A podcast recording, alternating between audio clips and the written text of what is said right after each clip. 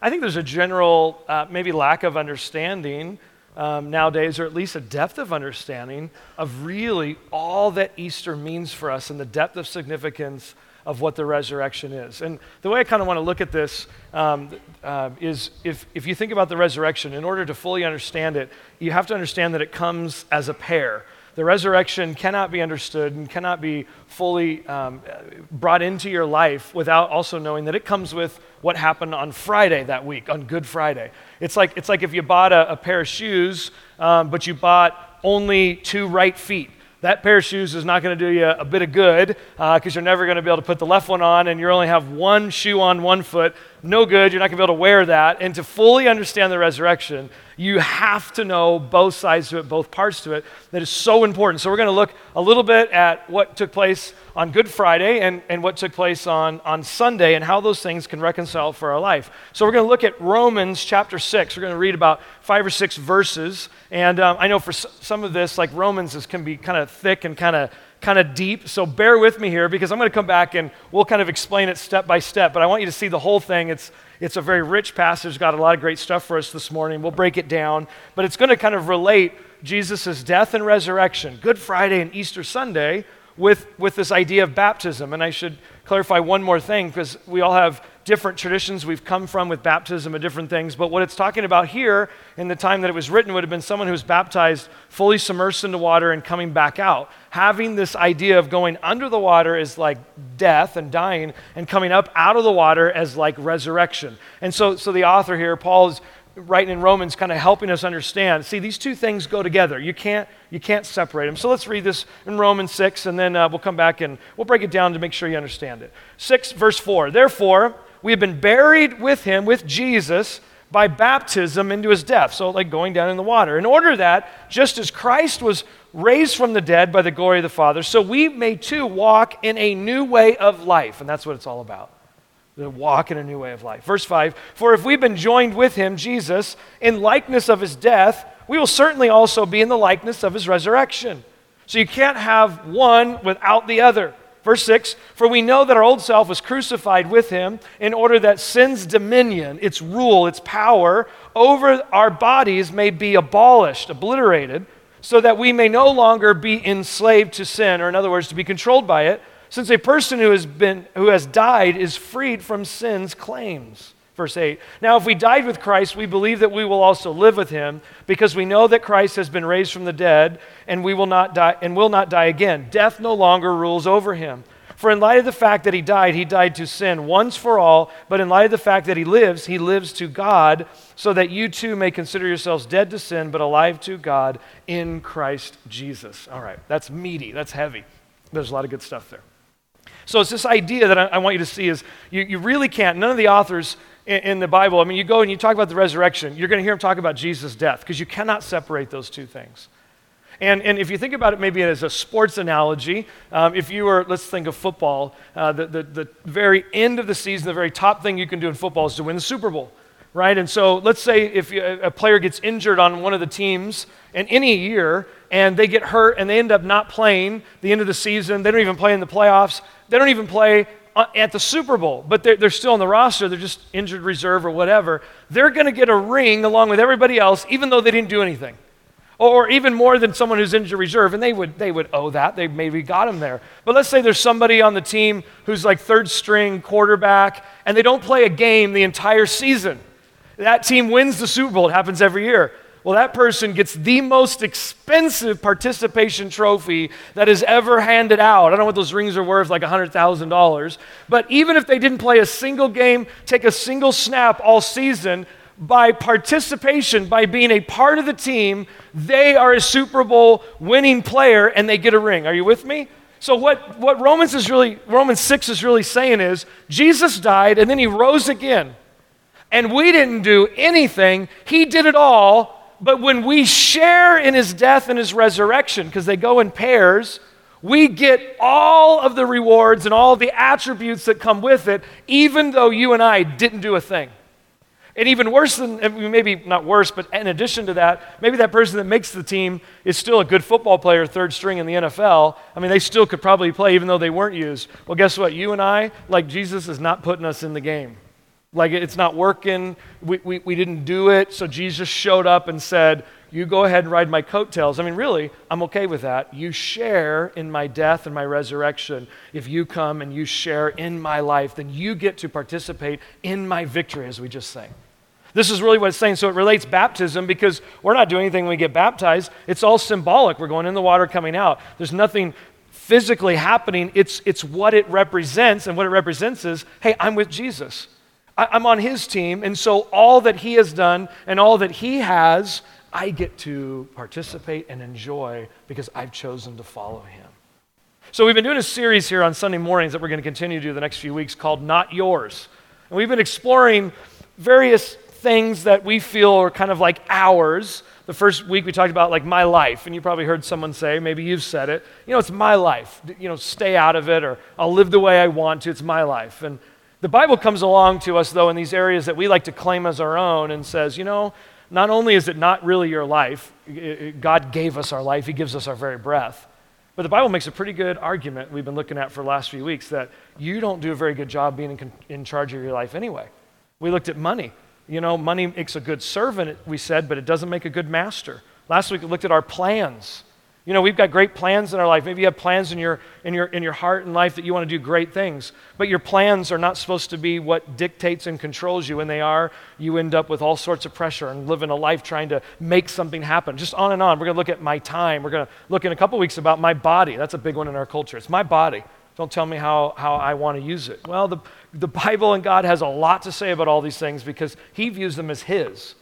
But He also knows that if you use them the way He designed them, boy, it's a lot better. It's a lot greater anyway. We're going to look at a little of this so as we talk about Easter today. And what I'm going to look at is that it's not my fight.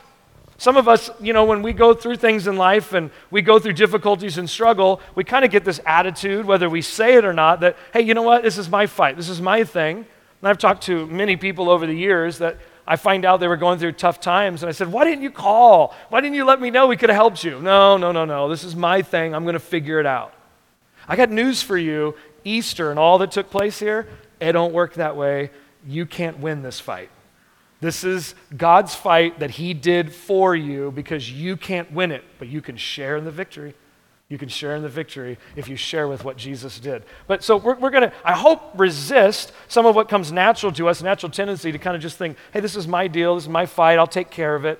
And we, we kind of resist asking for help sometimes, but Jesus knows that we need help. So Easter and the resurrection is an invitation to come join and share in what Jesus has done. But the first thing we need to know is we have a problem stopping what we started. We have a problem stopping what we started. And what I'm, what I'm really referring to is back in the very beginning of the Bible in Genesis, God created this beautiful world, this perfect garden. He placed Adam and Eve in it, and He said, You can have everything. It's going to be amazing. I'm going to, I'm going to give you everything. Take care of it. You work it. It's going to be wonderful. Just don't eat from that one tree.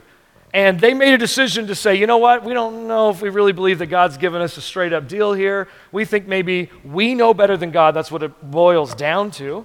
And they went ahead and they disobeyed him, which in turn started a whole ball rolling that basically their choice has become our choice. We've all done it where we choose to try to do life on our own instead of trusting and relying on God. And what I mean by point one today is this is all a problem that we got started doing it on our own. And the biggest problem is we can't stop it. We can't stop what we started. And this happens in our lives a lot. My wife likes to tease me. Um, because I have this issue when we go to buffets. I need to stay away from buffets. There's something about a buffet. Does anybody like a, a good buffet? I mean, just you pay $8.99 and then they say it's all yours as many times as you want. And maybe there's only one thing that controls me more when I get in a restaurant than wanting to eat everything, and that is how cheap I am. And so, if I could order seven meals and not have to pay for them, I probably would do it every time, which is why buffets are dangerous because they say $8.99 and you just keep going back. And I'm just like, wow, this is this is as good as it gets. And, and I have a hard time stopping because I get so full. And then, can we wait 30 minutes? Because I just noticed there's a soft serve machine around the corner, right? I mean, that's the killer. You put it in a bowl, and then you do you have any cones? Because maybe I could take one to go. I mean, I just get in trouble. I mean, I eat for, for two days' worth when I, when I go to a buffet. It, we all have little areas in our life that once we get something started, it gets really hard to stop it, right? Some of you guys with your video games, I mean, I'm sorry, I know, I'm so, just be nice on Easter, but you know, you're, I'm just going to go play. It's Saturday morning. Next thing you know, you miss church, you know, on Sunday. And I, I, one more level. When I was a kid, I don't play video games anymore. I, I spend my time trying to control an eight, five, and three year old. Um, but when I used to play them, I mean, it, you just you go under for like eight hours and you just, you don't even realize what day it is. I, you, you, know what I'm talking about, right? Some of you, you are the definition on the weekends of a Netflix Netflix binge, right? I mean, you just go an episode after episode, and so, we know I got to stop. I need to do something like eat and breathe, but you just you keep going. We, we just have a tendency sometimes in our lives we get things started, and it gets hard to stop. You read a great book. I have a hard time putting a really good book down. It, it could be anything, but listen, those are all kind of funny examples. But we also, all of us, probably have much more serious, much more real ones. How many times have we told somebody, I, I, I, I promise I'll never do that again? I promise you I'll never do that again. I'll, I'll, never, I'll never speak to you that way again. I'll never, I mean, let's, let's be real, right? I'll never, I'll never hit you again. I'll never cheat on you again. I'll never abuse you and violate. I mean, we, we know people have said that to us and we've said it to others. You know, we, we said it to our kids, we've said it to our spouses. I'm really sorry the way I treated you. I'm really sorry for, for, for, for how my attitude was. I mean, if we're really honest, and I'm not going to make you raise your hands, obviously, but if we're really honest, we all have areas like that in our life. We beat ourselves up because we promise, you know what? I'm not going to, I'm not going to fall prey to that temptation of that addiction again. I'm not going to go back to drinking. I'm, I'm not going to go back to the pornography. I'm, I'm not going to go back to all that critical and judgmental thinking. And we beat ourselves up. I, I, I'm so tired of struggling with this anxiety or this depression or, or letting people use me over and over and over again. I'm, I'm not going to embarrass you today, but you know, you know that there's something that goes on in our lives that, that, we, we, we, that starts to take over us and we have a hard time stopping. All of us, all of us.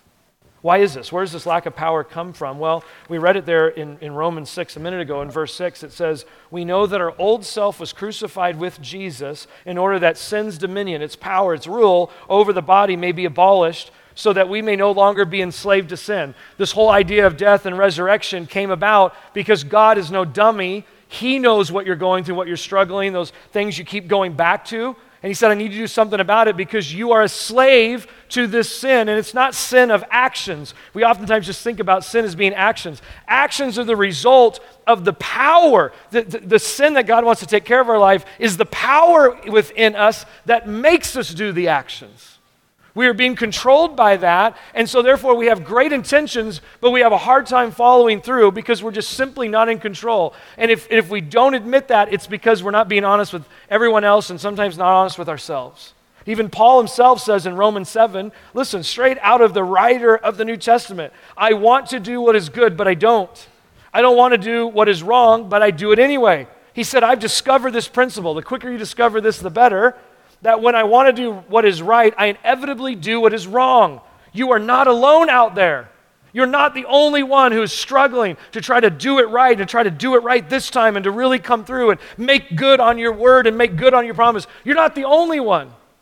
But there is another way for this to end. He says, There's another power within me that is at war within my mind. This power makes me a slave to sin, and that is still within me. Oh, what a miserable person I am. I don't have to do a show of hands. We've all said that at times in our life. Mm, sometimes we don't want to admit it, we don't want anybody to know about it.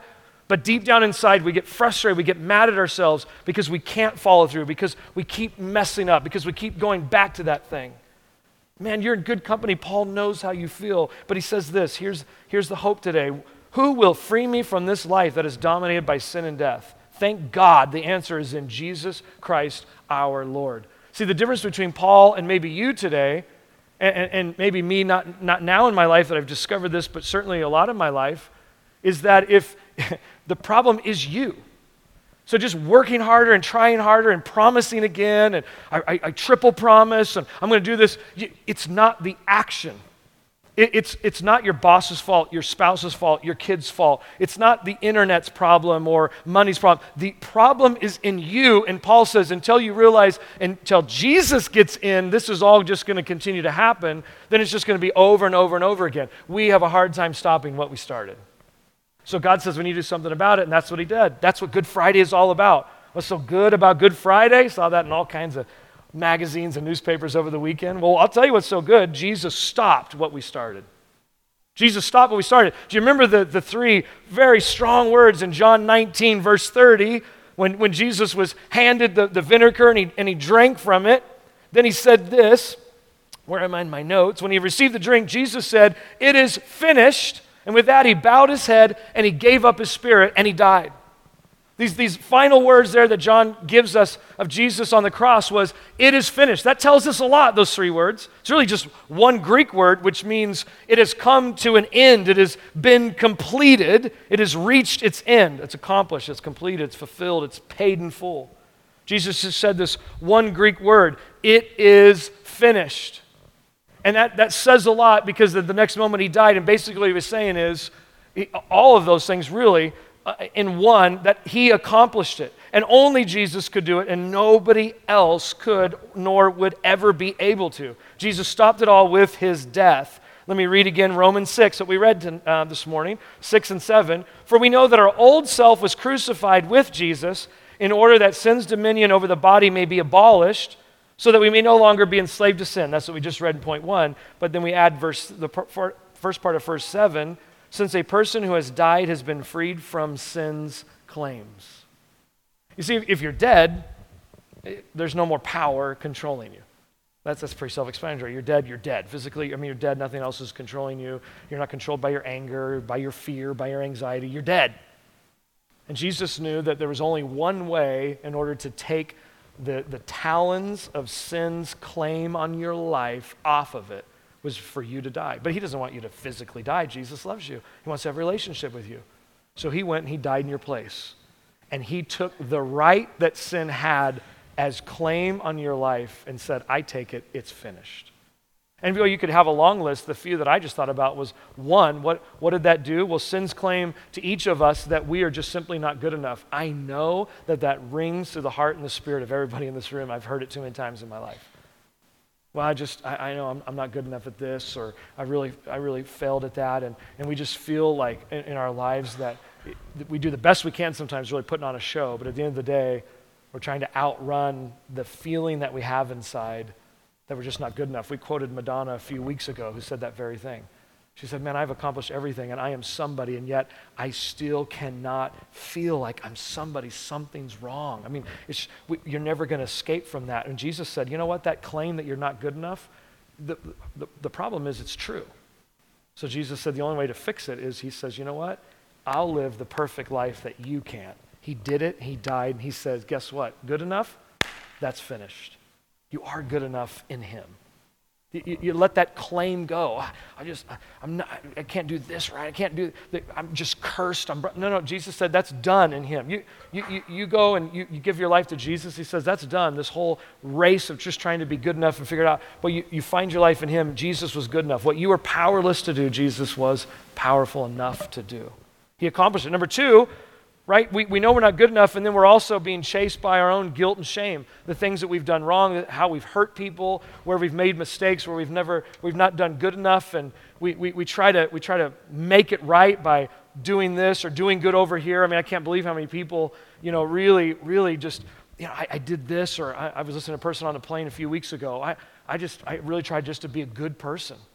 Well, the reason he's really trying to be a good person is because he also knows I've got parts of my life that are not good, so I'm always trying to do some good things to try to outweigh the bad. And our, our guilt and our shame just chases after us. It's not far behind no matter where we go. And Jesus comes and he says, It is finished.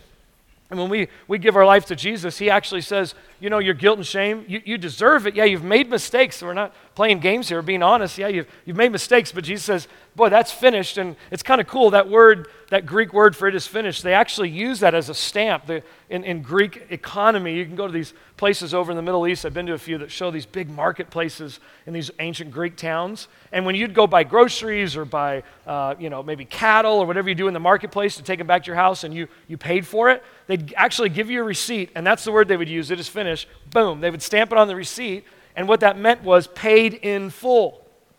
It literally means paid in full. There's no more debt. And so when, when, Jesus, he not only accomplished what you couldn't accomplish, but he also paid for all your debts. Some of you who keep beating yourself up over the mistakes in your life and the failures and, and the things you've done over and over, you need to realize today that if you've given your life to Jesus, it is finished. You can't pay for the debt if you've given your life to him. He paid it in full. It's what the word means. You take that claim off of your life and realize Jesus did it. He stopped what you started because you couldn't stop it. Lastly, though, there's also this just this fear of death and judgment. And you know, I can't believe how many people just really believe that God is out to get them, that God just hates them. And I just breaks my heart that people feel that way. You know, some of you are you're thinking, you know, God just didn't think to look in a school, and that's why the building didn't fall down when you showed up today, right? But normally, if you set foot in a church, I mean, the whole lightning would strike it. God just didn't know. Look at the middle school. But he, he's outside in the parking lot. He's waiting for you. No, I, I mean, come on. If God wanted to get you, he could have done it a lot of different ways and a, a, many times. Do, do you understand that your understanding, your characterization of God may not be the one that we know in the Bible? That there's a God who's chasing you down. Oh, but he's not chasing you down to destroy you. He's chasing you down so you would know him. So you would give him your sins and give him your life so that he could take that claim of sin off you. So you don't live under this fear of judgment and fear of, of what's going to happen and whether you're going to be good enough. Man, listen, it's not your fight, but you can share in Jesus' victory and have this, the claim of sin taken off your life when you share it in Him. You're not going to be able to stop it on your own. Number three, so let's jump to the resurrection. That's what's so good about Good Friday. Jesus stopped what we got started. Now, the resurrection is all about starting back up what we stopped. All the way back to the very beginning when Jesus, or when God created the world and gave us an amazing life. Jesus comes back and he basically redoes Genesis for us and says, let's start this all over again. It's gone awry, but let's start this all over again. Third point Jesus' resurrection was the start of a new way to live. Let's read back to Romans 6 again, verse 4. Therefore, we were buried with him, Jesus, by baptism into death, in order that just as Christ was raised from the dead by the glory of the Father, we too may walk in a new way of life. You need to know this today, just really simply. This is not a retry. Nobody needs a retry. Have you ever tried something? I've been, our kids are starting to get into sports, and sometimes I'll try to teach Nathan or Zachary something. Let's try it again. Let's try it again. It's okay. You're going to hit it. You know, tr- practice with baseball. You're going to get it. You're going to get it. Eventually, they're like, I don't want to try it again. like, I can't do it. Leave me alone, right? To try again is almost like worse. I'd rather just not try because I know I can't do it. Can you imagine how depressing it would be if all Easter was, which I actually think sometimes we misunderstand this. If all Easter was, was Good Friday. Hey, you know, your sins are forgiven. Wonderful. Now go try it again. No. No, no, no, no. We needed something to start up. Not only did Jesus stop what we started, but we needed a whole new start, not a, not a restart, not a, a retry. In fact, I think it's really safe to say what the Bible is saying here in Romans and various other places is that this is a new existence. Hear me today. This is not just trying or Jesus giving you a redo. I don't want to redo. I don't think you want to redo. I'm, I'm tired of trying to do it better. I want to know that Jesus has given me a new way to do it. There's a new existence. That's why Paul says in Galatians 2 I have been crucified with Christ. I no longer live, but Christ lives in me. The life I now live in my body, I live by faith in the Son of God who loved me and gave himself for me. Paul is saying, man, this is a whole new way to live. I'm living, yep, still in my body, but I'm not living like I used to. See, before, before you give your life to Jesus, maybe you haven't done it yet, you live your life kind of based on yourself.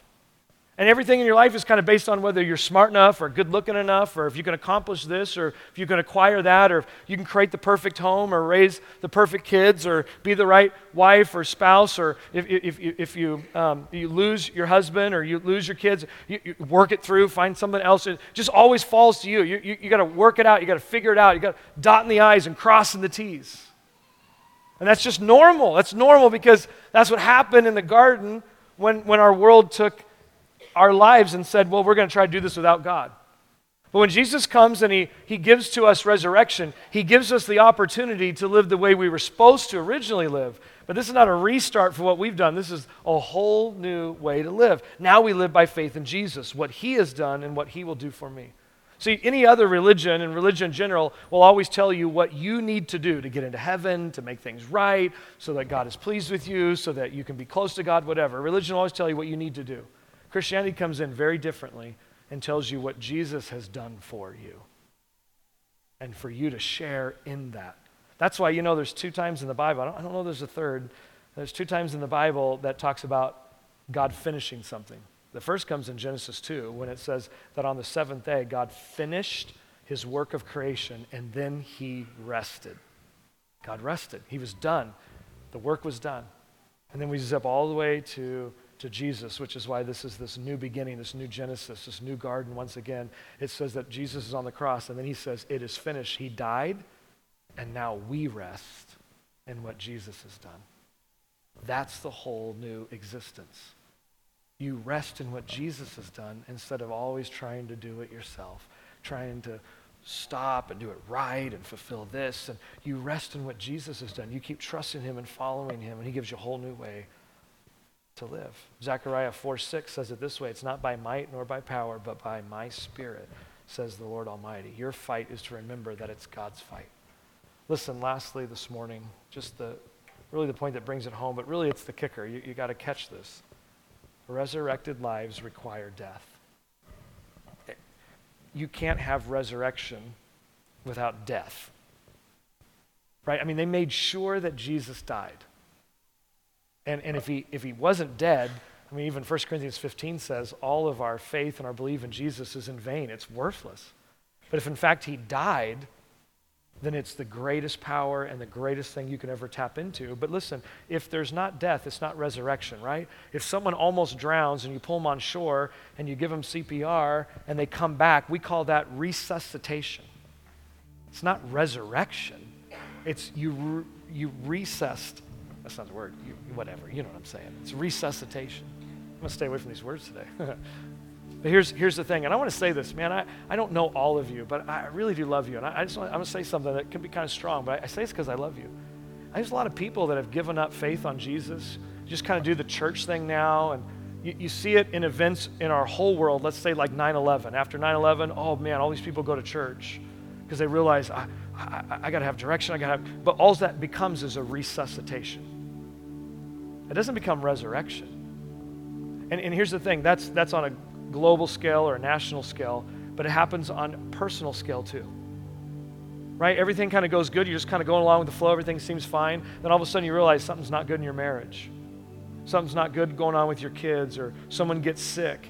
And oftentimes, listen, I say this because I love you. I, I, don't care. You can use me and our church all you want because I don't care. If you get Jesus, that's all we care about. You can use us. But listen, if you just use church as a resuscitation, you cannot experience resurrection. And you know what? Your marriage and your family and your kids and you and your personal faith needs, it needs resurrection.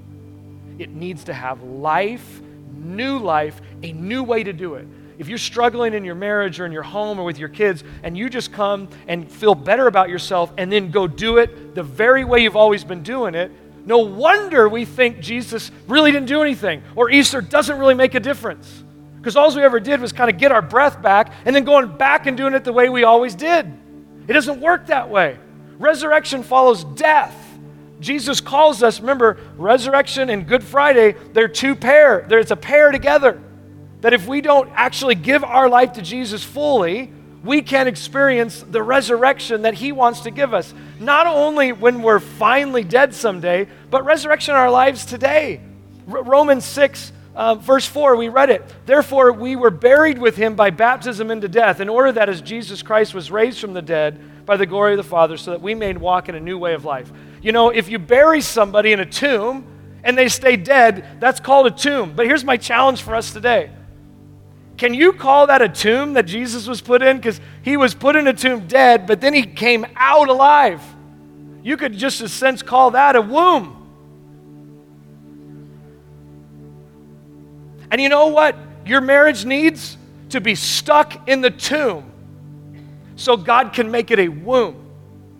You, you, know, you know that, that feeling you have that you can't, you just anger takes over you and, and frustration or jealousy or lust. Oh, you go try it some more and go resuscitate yourself again and keep doing it the rest of your life. Or you can put it to death and stick it in a tomb and say, God, I'll never get over this until you bring something new out of it. Until you bring something new out of this. I can't do it anymore. And I can't just try it again harder myself. That's why Paul says in Philippians, I want to know Christ and experience the mighty power that raised him from the dead. And if I do that, I want to suffer with him, starting in his death, so that one way or another I will experience the resurrection of the death. I like that one way or another because I got one and another way in my life that needs resurrection. I got more than one that needs resurrection. But it doesn't work unless you stick it in the tomb and kill it you got to kill your pride and kill, kill trying to do it yourself and humble yourself before Jesus and say, I can't do it. I'm powerless. I'll never do this marriage thing. I'll never do this job thing. I'll never be able to do this, this fear thing or this anxiety thing. I, I, I'm doing it on your, I'm not going to do it myself anymore. God, I'm going to give it to you. You stick it in that tomb and you watch God take a tomb and make it into a womb and bring something new out of it. Man, we don't need people who have been resuscitated by church. We need people who've been resurrected by Jesus Christ. And it's possible. It's possible. Stand to your feet. Would you stand to your feet? Stand to your feet. Close your eyes with me. Close your eyes me. I'm going to ask you a couple questions. We're going to finish with just a short part of that song as we go here. But Ben, don't miss this. So important. I just have this image. I'm, I'm going to close it this way. I have this image. Some of you are just drowning and you know what? Uh, I read about a lifeguard talking about helping people when they drown. He says, we always do the exact opposite of what we're supposed to do. When people start drowning, they start failing, start moving their arms and kicking their legs. They start doing more and more and more. And the problem is that you're more quickly to drown the more you get active. And some of you, you're just drowning, you're trying, you're just drowning, and all these things, are just, and you're just kicking more and more and more. And what, what that lifeguard tells you is you got to go back to what you learned in fifth grade the dead man float. You got to stop moving and kicking, and you just got to lay there. Otherwise, you're going to spend all your energy and you're going to drown. Some of you, you are kicking, you're screaming, you're just trying everything, and it's time to do the dead man float. Say this prayer with me Dear Jesus, thank you for coming to the earth, for dying for me, because I couldn't stop what I started. Thank you for forgiveness for new life. And Jesus, today, I'm going to try to let you fight, to put to death my own sin, my own attempts to live my life, and rest in you. Jesus' name. Don't open your eyes for just a second, but how I described that a moment ago, that's so many of you in here. I know it is. And before you leave, before you go do your thing today, you you take two of the most important minutes of your life right now. If you've never made a decision to follow Jesus, or maybe it's been years and years, and right now you would tell me, you know, Pastor Mark, I, I said that prayer and I really mean it. There's something in my heart that just says I needed to do that. And I, I really meant it. I'm, I am giving my life to Jesus. I am, I'm going to stop trying to tread water. I'm going to give my life to Him today and I'm going to start living for Him. If you really meant that, would you just lift your hand up for a moment? Maybe you've never done that before. Maybe it's been a long time. Would you lift your hand up and look at me? I just want to just want to pray for you. Yeah, I see you right here. Yeah, amen. Who else? I don't want to miss you this morning, but yeah, okay, see you right there. Amen. Yeah. Anybody else? Yeah, you, sir. Yeah, yeah, yeah. You way in the back. That's right. Mm-hmm. Who else, man? Don't. Yeah, see you right there, man. Yeah. Anybody else? Oh, yeah, see you too. Yeah. Yeah, you as well, sir. Yeah. Yeah. Amen. Anybody else? and you're powerless, just let Him carry you. Jesus.